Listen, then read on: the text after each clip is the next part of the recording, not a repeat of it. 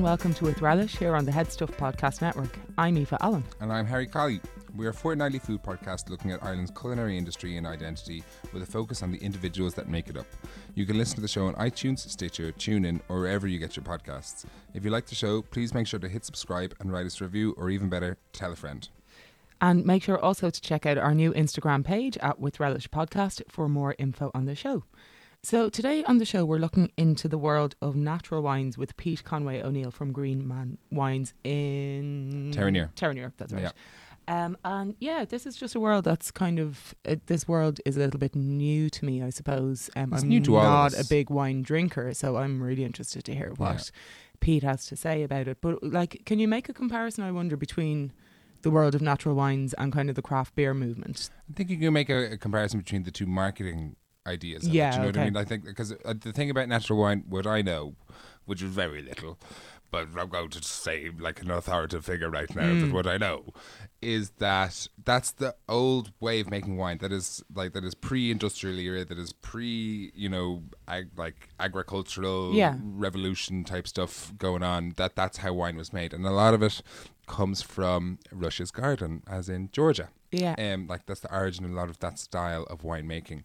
And I think that what we're in now is this kind of kickback culture to, you know, mass production and Yeah. industrialized. in the same way that people are buying big sourdough loaves at the weekend Yes. and um, buying, I suppose, a low intervention equivalent um, in terms of beer and other alcohol, Yeah. and more locally produced stuff. So it's it's just part of that kind of I think s- enduring trend of simplifying and allowing the character and the individuality of a product to shine through a bit more, rather than everything tasting mucho samo, I think so. as they say. Yeah, mucho samo. Yeah, todos los mismos. That's what I was trying to say. Yeah, todo Um. Um, but yeah, so I think that uh, yeah, you're definitely right. I would say in terms of the comparison between uh, craft beer and natural wines, they've Mm. both got very interesting labeling, and they're kind of attracting uh, similar kinds of people who are maybe becoming a little bit more discerning in the stuff that they're drinking. Um, you know, so if Yellowtail is the Heineken of the wine world, if that makes sense. So it's Mhm. just kind of one mass produced thing that can be made for markets all over the world and Yeah. just and they shape it exactly how they want it to be in any given market. So like the yellowtail that you're getting in America is going to be very specifically for that market. And Yeah. the, well, the yellowtail you're getting in the UK and Ireland is going to be very specifically for that market. And so this with natural wine it seems that there's really it's chance It's is a so much of free-for-all, it. yeah. It's a free for all in that in that year to year the wines are changing drastically and wines do change from year to year that's the thing that we know about winemaking Mm. and the vintages are all you know terribly important when you're looking at you know old world wines anyway and you're looking at kind of you know Spain and Italy and France and knowing that there was good years for this that and the other whereas that's not really the same for lots of Australian or New World wines. And that's not to say that there isn't a culture of really, really good winemaking there, Mm. but what we know them for is this kind of mass produced, Very know, consistent product. very consistent product. Yeah. and okay. so what I understand of natural wines anyway is that it's full of characters. And Yeah. there's this like really gorgeous romantic story often that goes with the wine. Um, the individuals who make up the industry uh, seem to be part of its selling point. Yeah, sure. You know, I've heard stories of people in, in France and Spain having these wonderfully biodiverse environments where kind of everything on the farm or everything on uh, the vineyard feeds into one aspect or another of it. Um, Yeah. All very nice. Um, I suppose I'll just be really curious to hear from Pete how people who, you know, there are, I suppose there are two very broad categories of wine drinkers in Ireland. There's like traditional, um, you know, um, pe- maybe people of an older generation Yeah. um, who like their old world wines and they want consistency and they want super high quality. They want a certain uh, aesthetic around it as Yeah. well. And then there's kind of younger folks who drink wine to party. Yeah, they want And- a, an 11 euro bottle of Sauvignon Blanc. Yeah, and that's and I'm wondering where uh, I suppose natural wines are going to fit into into that story. And that's what I'm really intrigued to know about it. Are these wines being taken up or uh, being bought by folks who are really into their food and really adventurous in their food and open to quite like unusual, funky, complex, weird flavors? So it'd be interesting to hear from them on that. Yeah, yeah, that would be totally. I feel like we should probably clarify a little bit as well for anybody Mm. who doesn't know what natural wine is and how Mm. it differs from non-natural conventional wines. I know that uh, we'll definitely ask Pete that when Mm. he gets into the showmna. However, what I understand of it is that natural wines use a lot of use exclusively wild fermentation, which say that they don't use um, commercial yeasts. Mm. So if you're thinking about uh, the kind of yeast that they use in champagne, there's a very specific kind of champagne yeast which is called Saccharidus champagnus or something Mhm. like that. Did you Um, make that up? I did not. I well, Saccharidus is Love definitely it. the origin. Google, Google it real quick there. Uh, is definitely like the prefix for lots of commercial brewing yeasts, and then they often will just name. So there is like Saccharidus carlsbergensis is lager, is a lager starter, and Okay. so the Carlsbergensis comes from Carlsberg. Yeah, yeah, yeah. So yeah. they were the ones who came up with that yeast and then commercialized that, sold it around the world, and so that kind of makes one kind of beer with one kind of yeast, and so that's what makes it so ubiquitous. Mm. So it's Saccharidus carlsbergensis. However, Love I don't know what the what the what the champagne one is called, but anyway, so what they're doing on these.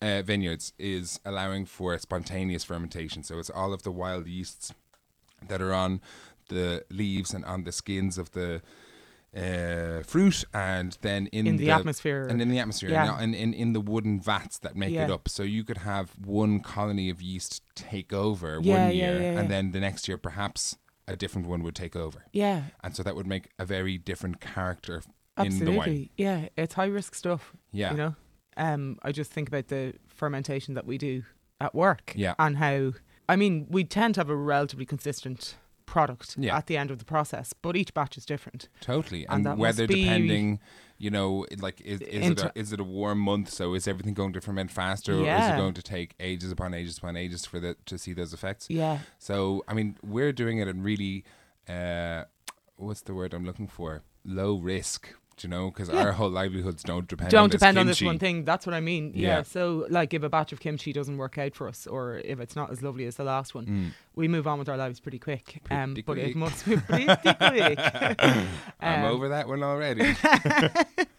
Whereas the um yeah, I suppose if you're um if you're a winemaker, that must be really exciting and really thrilling, and every batch is going to have some sort of exciting new character character Character. character um some exciting new character to it but also i suppose you're always a little bit nervous that your customers are going to go this is not delicious it's not what i expected Yeah. from this grape hmm it's not what I expected from you.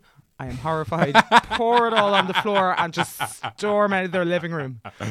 Um, you know what I mean? Yeah. So yeah. Well, look, I'm super looking forward to having Pete come Mm. in, and he's bringing three bottles with him, I think, as well. yeah. So we get to drink on the job. This is our first ever wine tasting in the studio. Yeah. First ever. First ever. No, we did one make it a tasting weekly thing. before of bread. Of Oh, I wasn't here for that. pastries. You weren't here. Yeah. So this is the first one. The fir- yes, this is the first one that counts. Yeah. Those guys. Okay. Um, cool. Okay. Well, on with the show. yeah. Let's invite Pete in. So today in the show we have got Pete Conway O'Neill on with us from Greenman Wines. He's here to talk to us a lot about natural wines, which is a subject that I know I've becoming more and more interested in, and And I would like to become more like and more to. interested in it and know more about because I am rubbish with wine. So I did um, a wine module in college, and that kind of gave me a background knowledge of the stuff that was going on. And then I kind of forgot about it. Mm. And I was actually away last weekend in Copenhagen with a few friends, and uh, the natural wine scene there was kind of outrageous. Oh wow. Like really, really good. There was kind of just so many options and so many things, and there was a lot of knowledge that surrounded it. It kind of lacked pretense as well. It was Yeah. really kind of accessible, and it was a great thing to get into. And I'm hoping that Pete, we can talk to you a little bit about the origins of natural wine, what makes a natural wine versus an unnatural wine, and all that kind of jazz. So, anyways, welcome And to With Relish. Thank Note that we're much. doing a tasting as well, which is Oh, really exciting in the studio in the middle of the day. In the middle of the day, we've got bottles of wine. It's like when Yeah, somebody brings strange. a dog into the office. Yeah. it's like somebody just brought booze. Quick pet. Yeah. um, so, Pete, let's start off by um, talking about what is a natural wine. Okay, so the term natural wine is something we have to be quite mindful of because what it implies is that other wines are unnatural. Yeah. That's something we have to be very quite, quite mindful of because on a foundational level, the grape itself is part of nature and that's Sure. exactly what it is. But there is a variation in terms of the fermentation process, the you know yeasts that are being included in terms of uh, the the catalyst, and basically what, what occurs is, is that I think the best way to describe like these kind of these style of wines that have like the best way to refer to them as, is as uh, minimal intervention wines yeah. is that the the hands-on approach is, is kept to uh, the bare minimum. So what we'd be looking at is, as opposed to using kind of synthesized yeasts, we would be looking at wild fermentation, for example, that is part of the actual ecosystem that is present within the cave and in the um, vines themselves, the vineyards themselves. So, so, that, so just so to break down, so if we, if say if we're working with Yellowtail in Australia, these are working with a, a, lab made mass produced consistent yeast. A synthetic yeast that's going to be employed. Yeast. Now, the reason okay. for these, I can understand, particularly with the New World movement, is that they want some kind of sense of uniform yeah. with their wines. They want a consistency. Sure. One of the things that you know can be argued with the with the natural wine movement or the lo-fi or acoustic wines is that there is sometimes with the absence of sulfites, which I'm not. Uh, you know, I'm not against. I'm not a heretic. I don't think it's a, there's a, quite a big witch hunt on the on the uh, on the yeah. sulfite thing. But um, everyone always blames their hangovers on sulfites. Yeah, like, I was yeah, just going to ask about that's that. probably the booze yeah. talking. Yeah. yeah. no, that's an ethanol thing. there's not enough. There's not enough. You know, even even on that note, there's not enough kind of like empirical data to to, to state anything. Yeah. You know, we can just work on an, an, like anecdote. But I personally think it's you know there's the aggregates within within the, the sulfite thing, whereby you know your water consumption, what you've eaten, your sure. sleep hygiene, yeah, the quality of your mood, yeah. how much you've smoked. Mm-hmm. All of these things will contribute to a nasty hangover. Yeah. Mm-hmm. Um, sulfites, yeah, histamines possibly, but the mm. sulfite thing, no, no, no, okay. I, I, don't. I, I, I'm not. I'm not buying that one. But with the sulfite, the sulfite thing is kind of interesting. You know, sulfite is used as a kind of stabiling agent for the wine itself. Now, I was at the Raw Festival in London like three weeks back, and within which is a movement that's been done by um, Isabelle Legeron, uh, one of the only female MWs Masters of Wine in the world, and she was she runs this this event. It happens in Berlin, happens in New York, and you know she's a great ambassador for the movement. But within it, you'll find people who are quite extreme. That you know what qualifies as a natural wine. You know, is it natural in the sense that it's sulfite free? Um, you know, that also is a bit of an issue. Uh, Wendy Paillé, who I did harvest with last year in La Soula in Roussillon, Domaine La Soula, you know, she's gone from run the gamut from you know working in Virginia to where like synthesis and compounds are added to kind of enhance the complexity of the wines. Now, for me, she's like the like the high priestess of biodynamics. Wow. But okay. within it, Wendy's story is quite interesting. She said, you know, I've toyed around with the idea of, of like you know, the absence of, of sulfites. But what happens is I get so much bottle variation and secondary yeah. fermentation is occurring in the bottle. So yeah. you've no continuity within the product yourself and you want to strive for that. So yeah. secondary fermentation, once you've bottled it, then it's continued to oh, ferment and it's going to get carbonated? Is you'll get a dioxide uh, uh, occurring, particularly okay. with res as well. You'll find that like you'll get this spritz kind of occurring, which is, for me, I love these little nuances in wines. Yeah. You know, they're not conventional wines, mm-hmm. but but it's difficult to sell to a mass market, right? Because you, you, can't describe it. Inform. Because you yeah. don't know. Exactly. Well, I, I, have a, I, have a, general sense of what kind of occurs, and you yeah. kind of just give them the. You need to give them the heads up. Yeah. Hmm. Like because it is a relatively new phenomenon, but the phenomenon itself is interesting because it's got such a short history but a very long past. Because this is how wines were of initially course. made pre-industrialization. Yeah. Mm-hmm. You know. Yeah. So people are going on about this kind of new, kind of like whole new movement. In actual fact, it's just a, it's a, it's just a callback, a throwback to how yeah. things were done. And it's also like sourdough well, in wine, you know. Yes, yeah, absolutely. Before we were making mass commercialized synthetic yeah. yeasts, we were waiting to see which one which took one took in, in your vat. yeah, exactly. I think you know my issue would be around the extremism of it. I think there is room for you know some modifications. It's really hard. You can get classifications in terms of like you know go, you got bio Biodyvin and Demeter, and they're the two kind of agencies that kind of that will certify you. But within it, it's really hard to foundate an actual proper sense of what it is because there's mm. so much variation. You know, mm. and on that variation, I mean, I suppose I'd like to hone in on what distinctive flavors or distinctive tastes v- which are different in natural wines than what you might get from a conventional wine. I think personally there is very little in the difference between conventional and natural. Now, this is a bone of contention for many, and mm. this is a quite a controversial point. I do think there are secondary flavour compounds that do occur on account of the wild fermentation that would bring on these kind of more c- certain kind of savoury notes. Mm. Um, but it's very hard to detect very much difference. One thing is that re- reductive quality will occur on account of the absence of, of, of, sulfites, and you might get something quite barnyardy on the nose, a little bit of Brett. Uh, Brettness is, uh, is a type of um, uh, bacteria that kind of occurs within wines.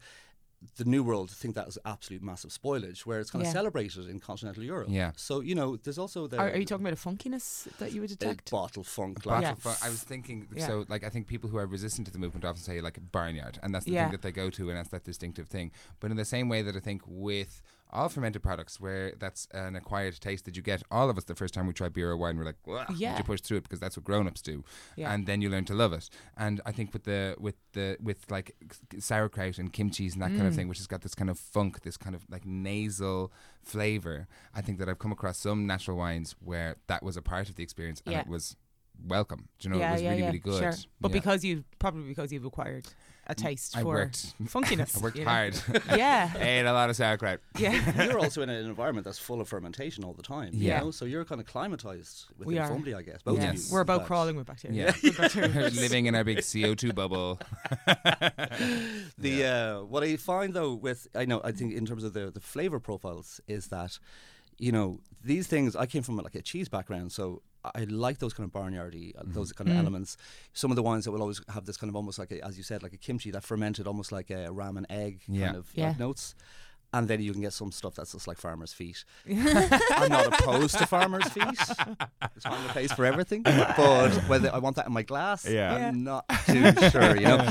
But they do dissipate. But I think what's I think the, the, the movement itself is quite fantastic. And it's been embraced by some amazing chefs as well. Like it's you'll see on the tapestry now of like a lot of restaurants that th- there is there's room for these these wines because mm-hmm. they're so gastronomically friendly Yep. because okay. of those secondary compounds, because of that kind of savouriness, you know, there's producers in the Roussillon, uh, Tom Lubbe from um, from Domain. Oh, oh, oh, where is he now? Shh, You could tell us anything. Uh, Make it up, baby. oh, Domain, Domain, Domain uh, Matassa. Now, Tom's interesting because he was one of the first uh, kind of like producers that I explored his wines. I'm thinking, Jesus, this is like, I'm getting duck fat, I'm getting like Savoy cabbage, I'm getting all these really Whoa. weird savoury notes. But I remember saying to another friend, I said like, well, that's all great and good, and like, you can see where they can fit in like within on a plate. But she was saying like, if I want duck or if I want cabbage, I want that on my plate, not in my glass. yeah. know? Sure, but it's still going to complement. right? Absolutely. Yeah. absolutely. Yeah. But I find with most of these wines as well, you know, they they do work better when paired with something on a plate rather than just drinking. Yeah, Yeah. straight up. And we'll be able to see that later on on the tasting, mm-hmm. I hope. Yeah. Okay. Yeah, it is one of those things, and I think one of the difficult things with wine, and which makes it sometimes prohibitive or, or difficult to get into, is those tasting notes. And I think that sometimes those things, like to say, like I remember when I first did wine training and I did, did a wine tasting, that we were told that something was very minerally, but there was like a brioche-ness about it, and we were all just sitting there like. Huh? The fuck,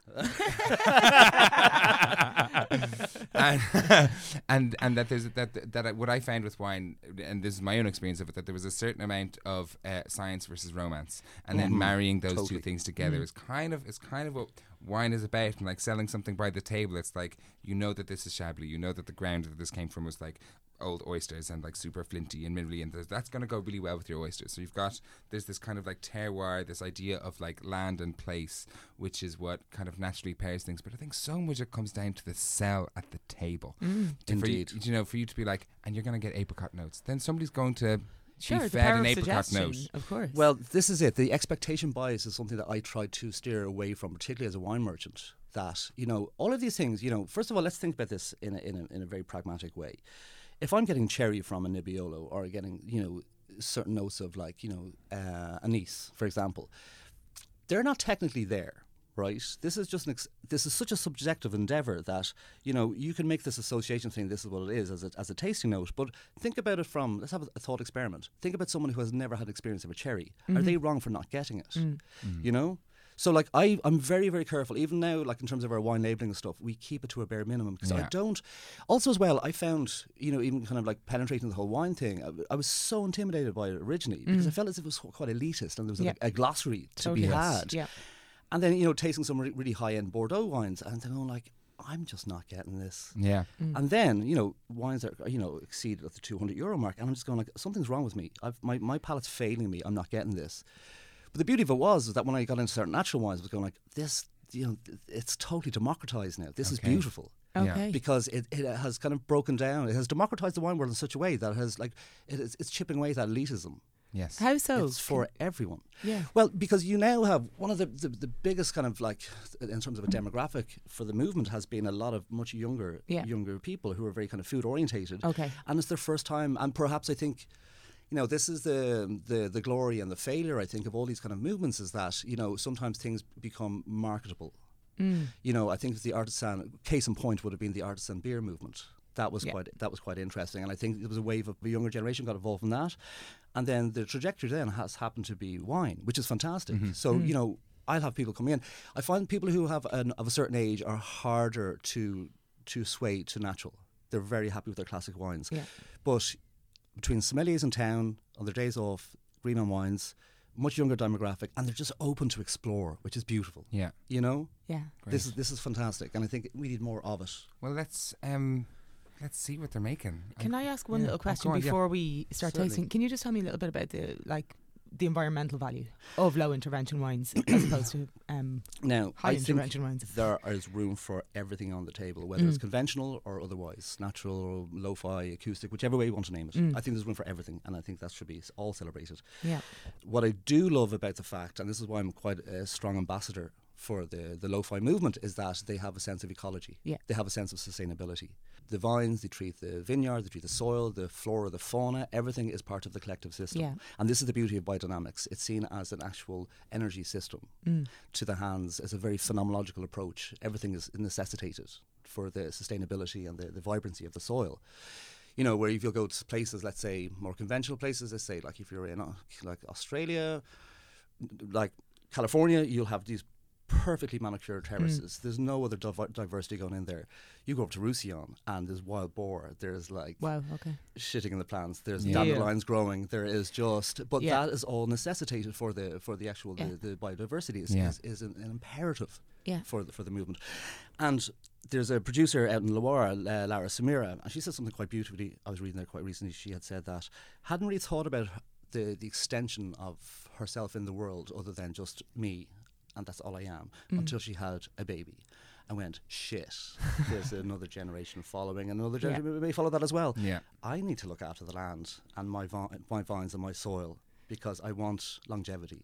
Yeah. You know, so there is, is that you know even the, I think what's interesting is that biodynamics is first of all a philosophy rather than a practice. Yeah, sure. You know, and that's something and not applicable just to viniculture. You know. People live their lives biodynamically. I met Mm-hmm. someone that quite recently over in London at the Raw who cuts their hair on the on the root day calendar. You know, so there is Wow. extremes Yep, of it. But like you know, Indeed. the thing is, again, It was if full moon last night, and I went crazy. I'm just you cut saying, your hair? just saying. Didn't cut my hair, but I was a bit like catching my behaviour, and then I saw on Instagram it was a full moon, and I was like, oh dear, perfect again, for harvesting though. I think with the you know, there's ways in which you can approach it and take it with a grain of salt. Like you know, known, you know, like people think like you know, howling at the moons and like prep 500, which is like cow shit in a in a cow horn. You know, Yeah. Mm. There is extremes of it. There are people who just then just see it as a philosophy, whereby Yeah. Yes. Something to be really mindful of Yeah. and Yeah. try to introduce Now- anywhere you can. So what are we drinking today? Now we are looking at some very interesting and I think very great exemplars of the of, of biodynamic wines, or natural wines or lo-fi wines, whichever whichever name you're more comfortable using. Um, but what I wanted to look at particularly, the first wine is by a gentleman by the name of Stéphane uh, Riffault from from the, the Loire in western France. Now, this is Sancerre, and the grape itself uh, being Sauvignon Blanc, which is the ancestral home to it. Uh, what, what's interesting about this is that it's almost the middle finger to what we know as conventional Sancerre. Okay. Yeah. And the Right. AOCs want typicity. They want a certain a certain way in which it has to be harvested, a certain time in which it's picked, the temperature which it has to be done, in a way just to main, maintain some kind of uniform. And I can understand that, but within that you get something quite homogenized, Mm-hmm. I believe. So this is now the absolute, the counterpoint, or the counter to, uh, like what we, what we what we perceive as what we perceive as uh, as Sancerre from the Loire. Now, again, uh, Harry, you were saying earlier on that, like you know, soil and what's kind of that's expressed in a certain way by the means of terroir. Uh, with your Loire, your left bank uh, Sancerre or your um, uh, Loire, sorry, Loire Valley uh, wines, is that you'd always get something very ste- steely, quite mineral, quite pebbly, um, and this kind of flies in the face of It's that. not that. So let me just get all my my. We're You have using a Coravin incredible, system. Um, Yeah, we should get a photo with this. Oh, Yeah. Ian's on it. Uh, Of Ian's on it. We're This is way- basically yeah. we're charging the bottle with, with argon, which is an, a, a, a gas, an inactive gas, which basically causes a pressure point for the wine to be extracted without compromising the integrity of the. Stop the lights. I know it's magic, isn't it? bonkers, right? Yeah. Noble do- gas chamber into the studio like so we can steal wine from the bottle without taking the cork out. Now it feels as if it's it's it's pretty cracking stuff. Only thing is, is that it's time consuming. It's okay. it's really time consuming. I can feel my beard grow. Um, That's magic. one thing to note, I think, as well about the labelling my of dear, these for you. natural wines that Thank we you. have is that the labelling style I, of the natural wines that I have found a lot has been like super lo-fi in the way that you're talking about as well. That there's in the way that I think uh, beers. What's the word I'm looking for? Craft beers have got Yeah. their own distinctive style of bottling it, Yeah. uh, and labeling. There's, it seems that there's a movement with natural wine to do the same. Am I wrong in saying that? I think you are fully correct. Okay. And I think what's great is is that again, with all of these kind of contemporary uh, producers, you know, what's lovely about them is is that like I think just kind of tired and exhausted by you know the conventionality and the homogeneity of, of wines from their from their regions. These guys and girls, I guess, are like the catalyst for this kind of new movement. And I think also as well, there's something I find a little bit perplexing. I think going into a wine store unless you have some kind of actual prior knowledge too Yeah. one of the biggest biggest differences between like the, the new and old world is that with the old world you have to have a little bit of research done in terms of you're never going to get the varietals the grapes or anything on you'll get the appellation and it's assuming that you know what it is Yeah. Mhm. i think for the the movement of even conventional wine made in the new world is that it's more consumer friendly they'll Yeah. always display the grape the region a bit more of the geography and a bit more of a descriptor as to how, how Yeah. the wine is it's much more accessible for people Yeah. and I think that, in a way, has also been very, very good for kind of again breaking down the elitism Yeah. of wine Yeah. because it's so, it can be so intimidating. It can Totally. be Can. desperate. Yeah. So, okay, let's embark on this. So, this is 100% uh, Sauvignon Blanc from from uh, Sancerre. What's really interesting about this is is that we'll see one of the kind of the elements of, of these natural wines is that there's no fining, filtering, or, or, or racking of the wines. So they have a very, very cloudy. Cloudy. Cloudy is what I was absolutely, going to say. So it's like when you think of a Sauvignon Blanc, which is like Yeah. your very clean, crisp, very Mm. simple thing. Now on the nose, there's a there's an inherent sweetness, like a beeswax, or almost like a candied, like toffee apple kind of element on the nose, which I find really interesting, and a little bit of white spice as well, or even slightly ginger. I'm going to trust you. Now, what's occurring here is quite, quite interesting because um, the Domaine Riffault, they're very, very interesting. He leaves a month later of harvest than everybody else. So you're increasing the amount of sugar, dropping the pH Okay. Uh, well, actually, no, raising the pH, so the acidity is actually lower in the wine. But what's actually occur- uh, occurring as well is there's a, there's a there's a rot which is referred to as noble rot, but the, Mm. but botrytis is something that that, that that is a mold that occurs and loves grapes. What it will do is it will uh, attack the, the the the moisture content within the grape, thus. Concentrating the amount of sugars and Kind of like else. raisins them on the Eh, vine, right? Absolutely, Yeah. that's perfectly put, Yeah. uh, Harry. Perfectly put. So that's also kind of concentrated. Now this, this is the wine that if someone coming in saying I love Sancerre, like I'd be very very careful about like Could passing this I've, on I've because- tried Sancerre before, and it's kind of I've, I'm gonna sound like a total dunce here, but it sounds it's like a dessert wine almost. It's not a dessert wine, but it's got this like really honey kind of sweet Absolutely. thing that's Yeah, going yeah, on, yeah. which could like lead you to believe that it was for after dinner, but it's just a grape that got infected with a kind of mold that people love. Now, should we do a tasting? Yeah, I mean I already snuck a taste.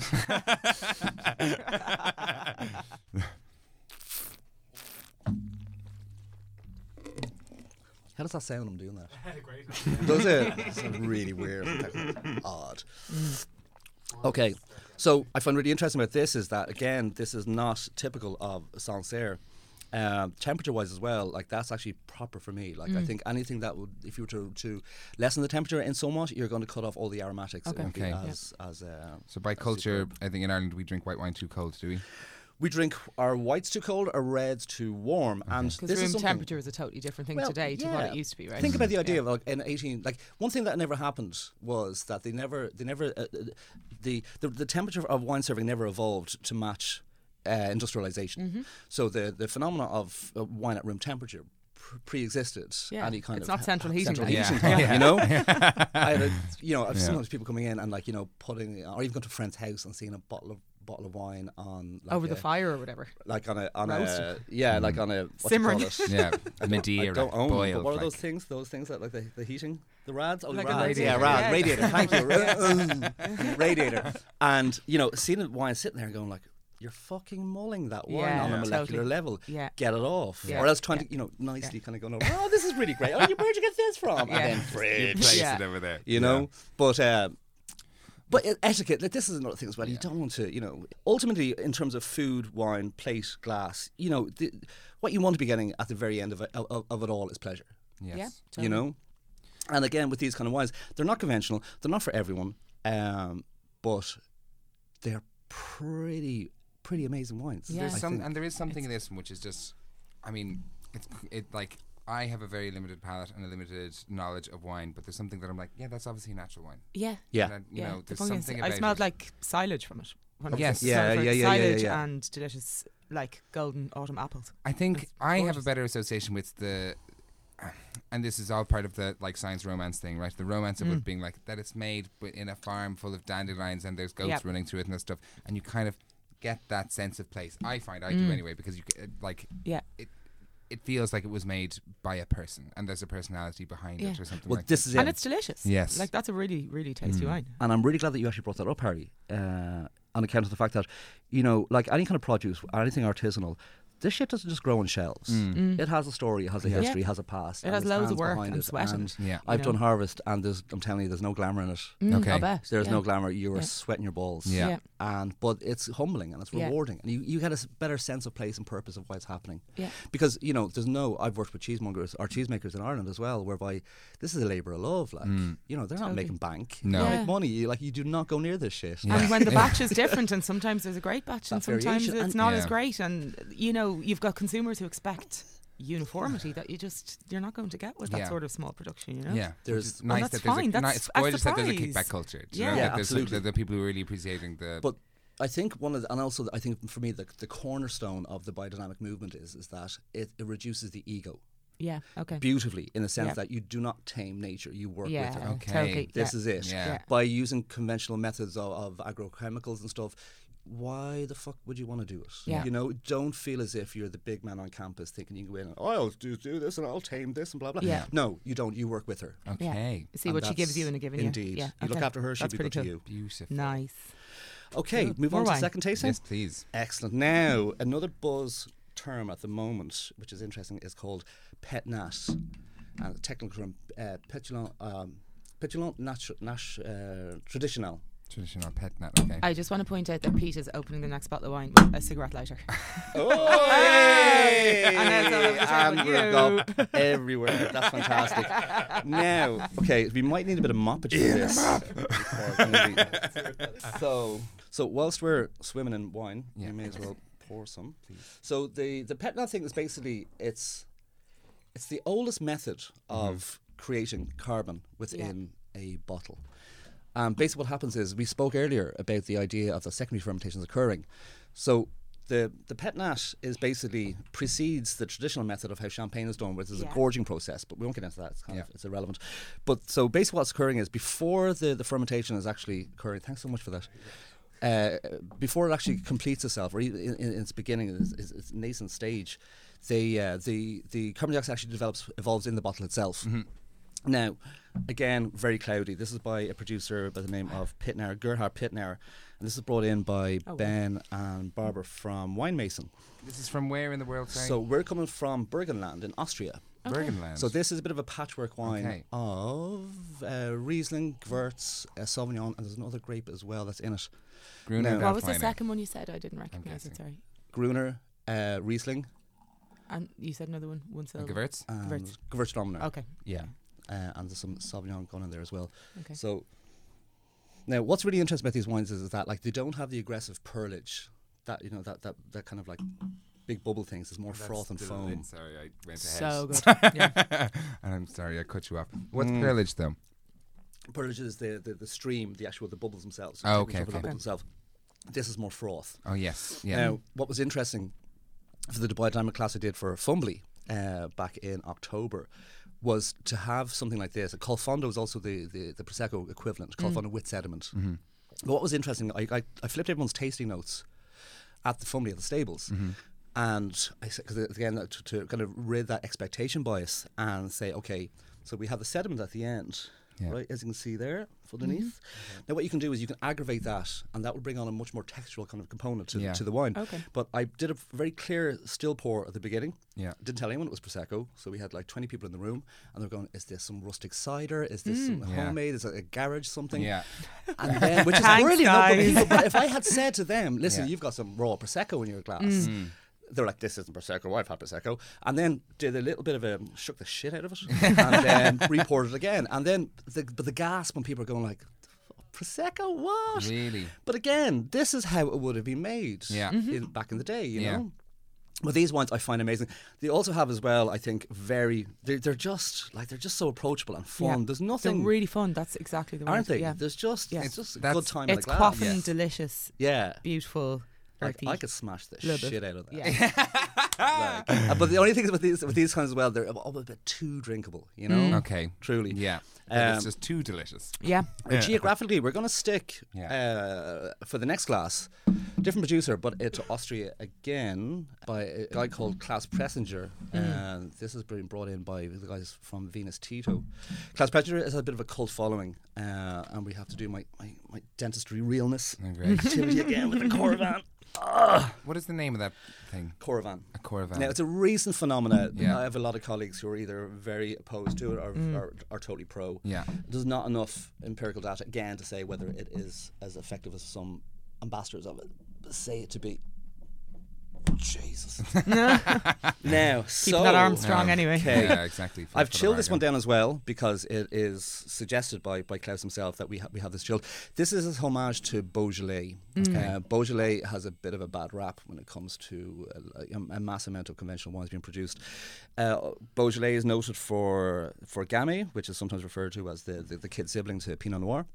This itself has three grapes. Actually, no. This for this vintage, two grapes. This is uh, Zweigelt and Blaufränkisch, two grapes that are are, are home to uh, to uh, Austria. And are these are these grapes that we might know as other names as well? Much no, like temper- well, no. Actually, no. This Okay. is They're indigenous. This, this, yeah. So, actually, well, Zweigelt is actually the ch- is the child of Zweigelt. Blaufränkisch and Saint Laurent. So it's a hybrid named after Doctor uh, Doctor Zweigelt? Zweigelt. yeah, boy. now, so again, oh. We all out of argon. oh, The machine's rebelling. okay, when fucking robots attack, this is shite. now, I, I can use my shoe. uh, oh, oh, Oh, oh, yay! Okay, cool. Thank you, technology. now, okay, so excellent. And finally for Harry. Thank you very much. Yowzer. So th- These are I think yeah, we're drinking funky red ones. Here. So good. Yeah. Is what we should at least Yeah. describe what we're drinking. That's true. Yeah. Yeah. Now, okay, get that into you. and look how like Cheers, howdy guys. and blood colour. Cheers. Thank you for coming good. on. Yeah. Excellent. Thanks for teaching us. Yeah. Now, so this wine is quite interesting. I love wines that almost have that kind of like Proustian effect, that madeleine moment where you get something is evoked.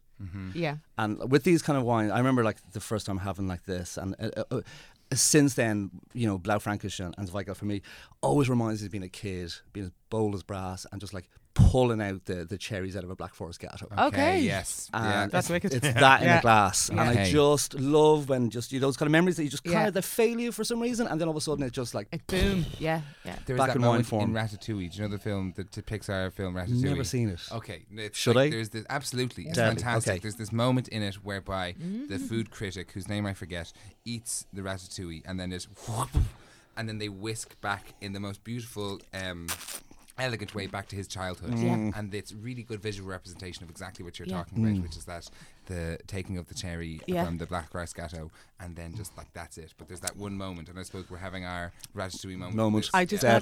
Jolly Ranchers on my J1. Excellent. Yay! Instant Awesome. Jolly Ranchers Brilliant. on my J1. Yeah. Look, wow. it should, wine food it should evoke something. You know, it's Yeah. not just for I just didn't expect that.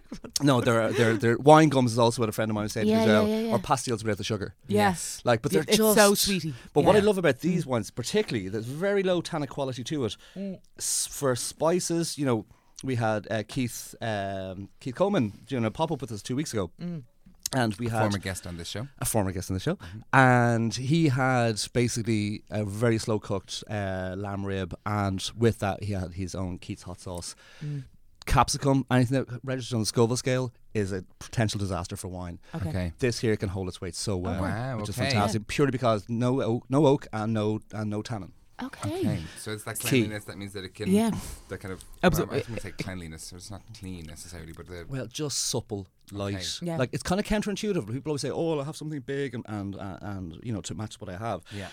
Not the case. The You difference in the to mouthfeel counter- is huge as well, isn't it? Yeah. Yeah, it's uh, it's gorgeous, but Yeah, it's, it's again, it's wonderful. so approachable. You Yeah. know, really approachable. This is my fave. I will be getting a bottle of this later. It's Excellent. gorgeous. Yeah. Yeah. You begin it from Green Man Wines in Town, yeah? Obviously. Deadly. And is anybody else able to go there and get this stuff? Uh, yeah, no, listen, the, the door's open for everyone, uh, even for the inquisitive, like-minded. Like, again, with the great thing about having the caravan as well is that, like you know, for people who may not have an experience of something, without compromising the integrity of the bottle, we can just do little samples for people as well, just to because the hmm. thing is, well, you also also want to have kind of an educational component, mm-hmm. and for us, it's important as well, just for the sake of having someone else's opinion, because sometimes you know you can't see the wood for the trees all, do you know? Yes. So it's really yeah. important just to, and someone who may feel as if they don't have a sophisticated, sophisticated palate or like a glossary of words, they might just see something you've missed before and going like, Yeah. "You're so fucking on it." Yeah. totally. Like Jolly Ranchers. So Jolly Ranchers. Am I right? So it is. A, re- it's a, it's a very Yeah. much a reflexive kind of journey. Yeah. I think Brilliant. definitely. Yeah. It's Uh, been an thank you so educational for journey for me. Dead, Yeah. yeah. Delighted Fab. to be here. Drinking during the day. Yeah, know, I'm feeling really best. jazzed. Uh, coming in and picking up a few bottles from you and trying them out with a few different. Excellent. I'm the same. So I picked Yeah. up I picked up a bottle of uh, what was just called Van Rouge recently. Um, Oh, by Pousset. Yes, Yes, yes. and It's a it- gamay. Oh yeah, that's good crack. unreal. Yeah. It Yeah. was like just it was one of those things where I tasted it and it was like super good quality and it was and and I'm not one to spend big money and this wasn't I didn't spend big money Mm. but I'm not one really to spend more than 13 quid on a bottle of wine Okay. and this one cost like 22 or something Yeah, like yeah. It was You grand. did a big treat. I, it was a big treat but then Yeah. it's, I don't know I'm, I'm, I'm I feel like I feel myself getting there with natural Yeah. wine Absolutely. Yeah. you know That one in question, actually, the, the Van Rouge, I, we, we, I had the luxury of being at a masterclass with the producer about two weeks ago in Delahunt upstairs, and I was kind of looking at everyone around me. We were doing the tasting, and I was just, everyone's like these really detailed, complex kind of tasting notes. Mm. I remember just looking at mine, going like, put my hand over, going like, fizzy knickers. That's all that was needed. Those two words. That wine gives me fizzy knickers. Oh my god! I don't think there's anything else to say on that note. Pete, Thank you thanks so very much much, coming in. Guys, thank you so much. It's been a blast. Thank you for listening into this episode of With Relish. We would like to thank all our guests for taking time out to come on with us. As mentioned at the beginning of the show, we are a fortnightly podcast, so make sure to check out headstuff.org for our next show. You can download the show on iTunes, Stitcher, TuneIn, and all the usuals. If you like what you've heard, please let us know by writing us a review or following our Twitter page at With